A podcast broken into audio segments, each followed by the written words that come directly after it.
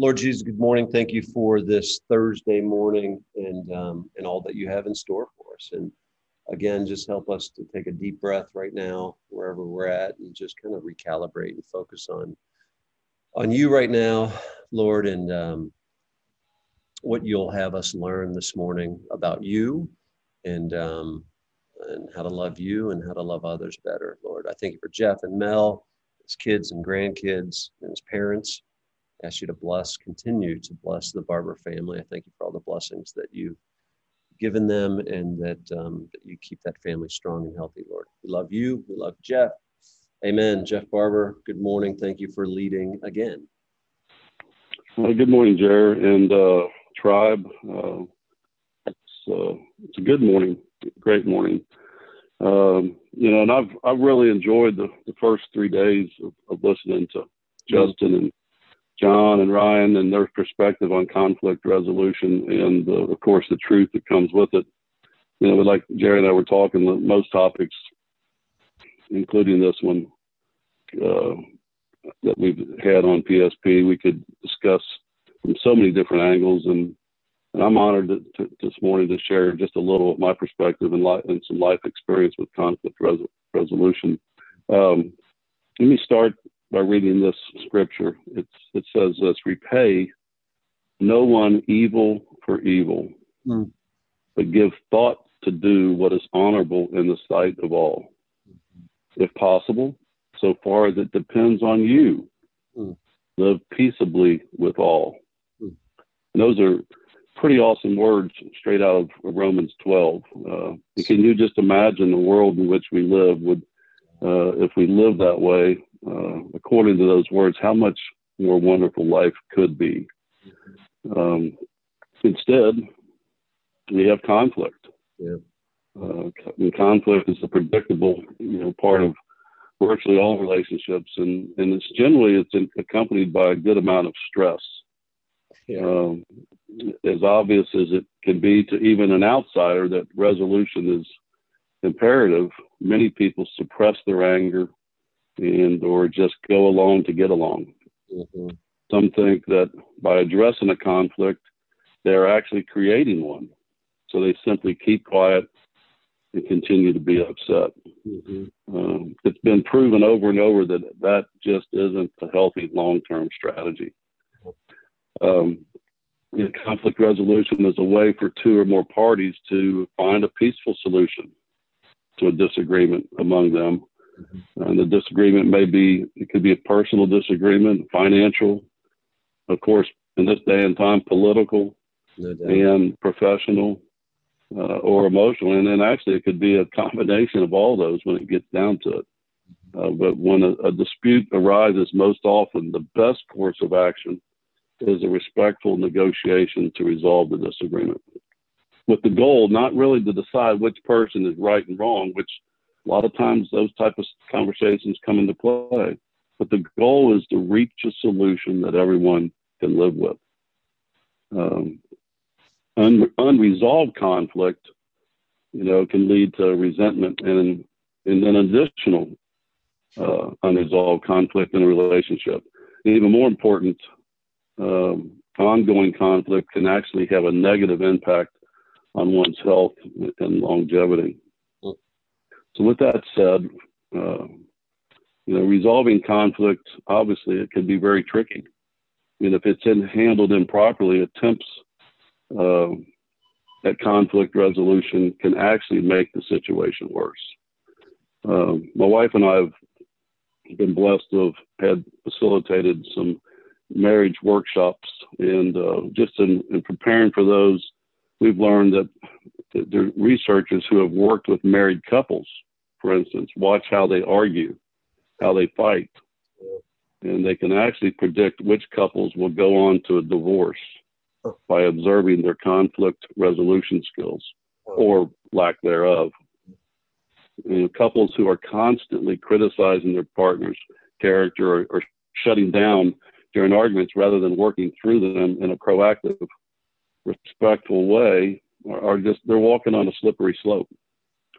Um, you know, and as we shared earlier, Jerry, um, so much more can be said about conflict resolution than what five 15 minute devotions will, will give us this week. But, but all that is shared this week about the, the necessity and the positives of conflict resolution will help and encourage all of us really to understand better the need for good respectful conversation to restore peace in our marriages, in our home life, our social life, as well as our professional life in the workplace. In dealing with conflict, we have to start by acknowledging that there is a problem, that there is conflict, and that we don't want to be in it any longer. And sadly, that doesn't happen as often as it should, or as quickly as it should. You know, at times I've been guilty of running from conflict as opposed to resolving conflict because I've either I was either afraid of what might come out or that it might ruin a relationship. Mm-hmm. You know, the old saying, it's it's just not worth chancing the loss of a friend or a client. When in reality, that isn't a healthy approach to life and life's challenges. You know, in recent years, I have made the attempt to go down the path of resolving conflict or in my own life, or even helping someone else work through conflict and really and have been told to let it go, Jeff. It's just too much work. And that's that's a sad reality, but that's consistent. And uh, you know, if you've been a part of transformational leadership, you, you you know that there's several power statements that that bring truth to the forefront real quick um, in the, that presentation. Mm-hmm. One of those statements is this: Change seldom occurs until the pain of staying the same exceeds the pain of change. Mm-hmm. You know, yeah. until the pain of the situation gets worse than the remedy, mm-hmm. we generally continue down the wrong path. Mm-hmm. And sadly, there are more people trending that way today, I believe, than those who want to experience freedom from the baggage of broken relationships, both professional and personal. Again, I've lived this out various times in my life where I either denied there was an issue or ran as fast as I could from being a part of resolving an issue. Um, so, in full transparency today, I, I, have seen at times uh, uh, been a participant in conflict in the in the workplace. Sadly, Jerry, in friendships, mm-hmm. in the church, and the toughest of all for me is in my family life. Mm-hmm. It was never really denying the need for a resolution, but rather running from the pain of confronting it with the other person or people. You know, one particular case that occurred in my life was about nine, ten years ago when my immediate family basically confronted me.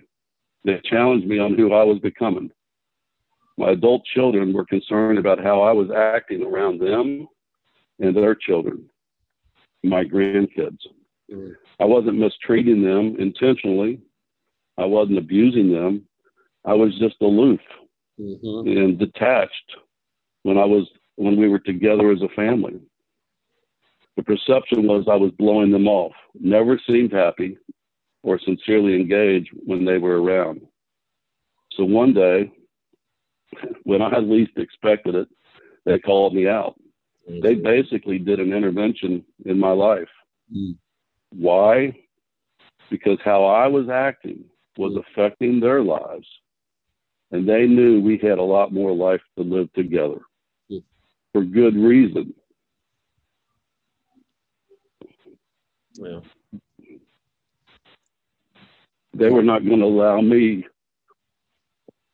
to condemn, to continued down a path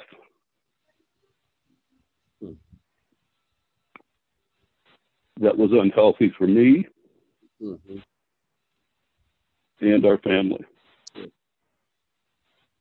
It's really interesting because as as our children were growing up, my wife and I expected them to face conflict straight on.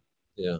We rarely went to battle for them but rather we taught them to resolve their most confounding situations by talking to whomever it was that they seemed to be at odds with. From coaches to teachers to friends, we encouraged them not to let things fester. but to work to resolve things by talking about them in the most redeeming possible way. We shared with them how not uh, how to not only state their concerns, but also how to listen to the other con- others' concerns, and they all mean stay in the room until things were worked out. Mm-hmm. You know, I never expected that years later they would be coming to me with a deep concern about me and my attitude. After all, Jerry, you know, I was as close to the perfect father as anyone. yeah, right, right, Jeff. Uh, you know, without going into details, suffice it to say that that day I was flabbergasted. Yeah. I was embarrassed. I was hurt, not by how they approached me, because they did it out of love for me and they did it in a loving way, but more because, well, simply put, because there was actually a need for an intervention to take place. Mm-hmm. And so, after an attempt on my part to exit the Inquisition quickly and really an internal reality check, I came to a quick understanding that what they were saying was accurate and that they were there loving me through the situation. Tough love that it was because they knew I had more to give to them and to my grandkids. Again, simply put, they wanted my best.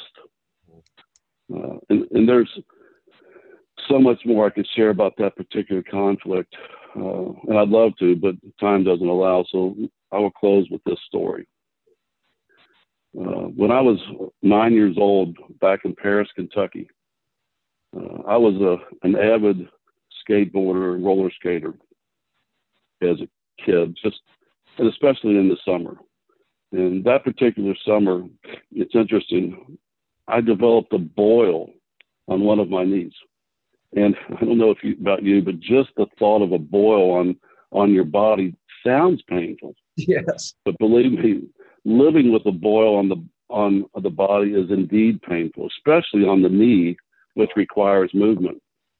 This boil got so bad that my mom finally took me to the doctor to have it looked at. I mean, this thing was huge, and it was right on my kneecap. Oh you know, so p- putting on long pants, uh, bend, just bending the knee, and taking just taking a shower brought about intense pain. Mm. You know, but being the good doctor he was, and the awesome mom that I have, they actually gave me, a nine year old, the choice. I could have it lanced right then and there mm. or live with it, hoping it would eventually go away. Well, being the macho nine year old, I chose to leave it. Oh no. I didn't want anybody I didn't want anybody cutting on a part of my body that was already excruciatingly painful Mm-hmm. So instead of having the doctor do what he knew would bring about healing quickly, I chose to let it go. Wow. Hoping it would eventually just go away. You know, I lived with it and the pain it caused for another week or so. And finally, one day, I attempted to skate again. Yes, with an excruciating, painful boil on my knee. And yep, the inevitable happened. I fell and landed directly on the boil. Oh my gosh. And that was the most that was the most physical pain I had ever felt in my life up to that point.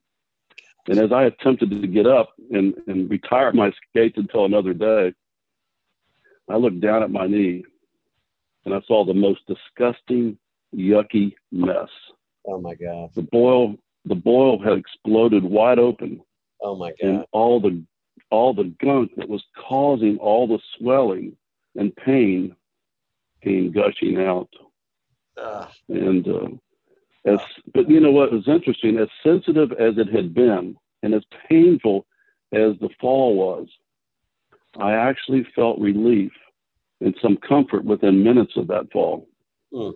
You see that that gunk that is in the boil on a human body is just like what is in the human mind and heart of a prideful, selfish person.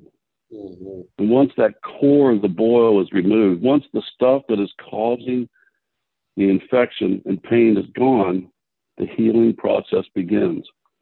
And once that healing process is underway, the pain of the circumstance will soon follow suit.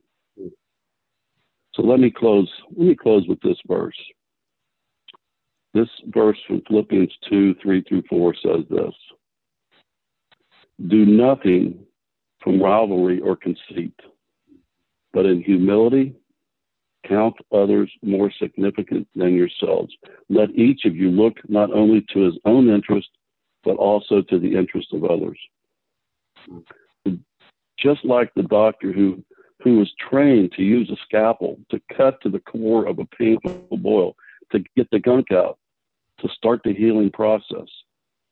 Two people on opposite sides of a conflict who choose, who decide to sit down and respectfully share their thoughts, share their heart, and in return, listen respectfully to the other side in an attempt to get the gunk out and to work through the ugliness of the situation. When that occurs, healing can indeed take place.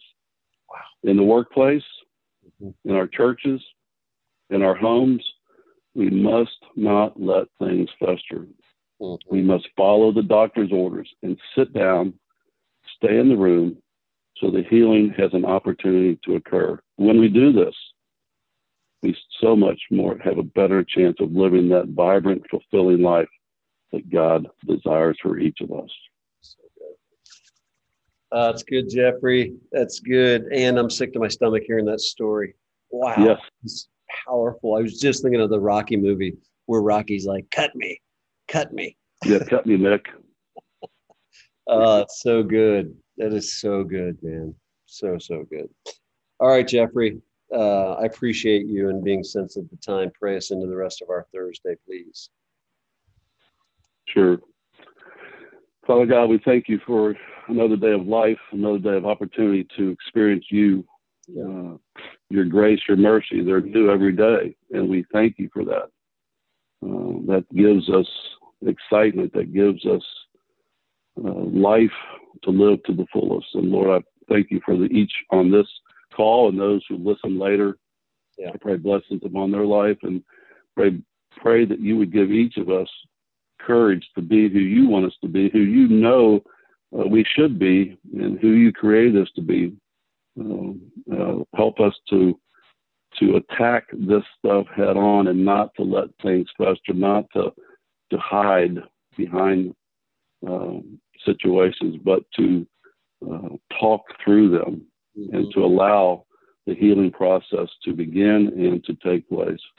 Father, I thank you for this day and the life you give us. I thank you most of all for Jesus. In his name we pray. Amen.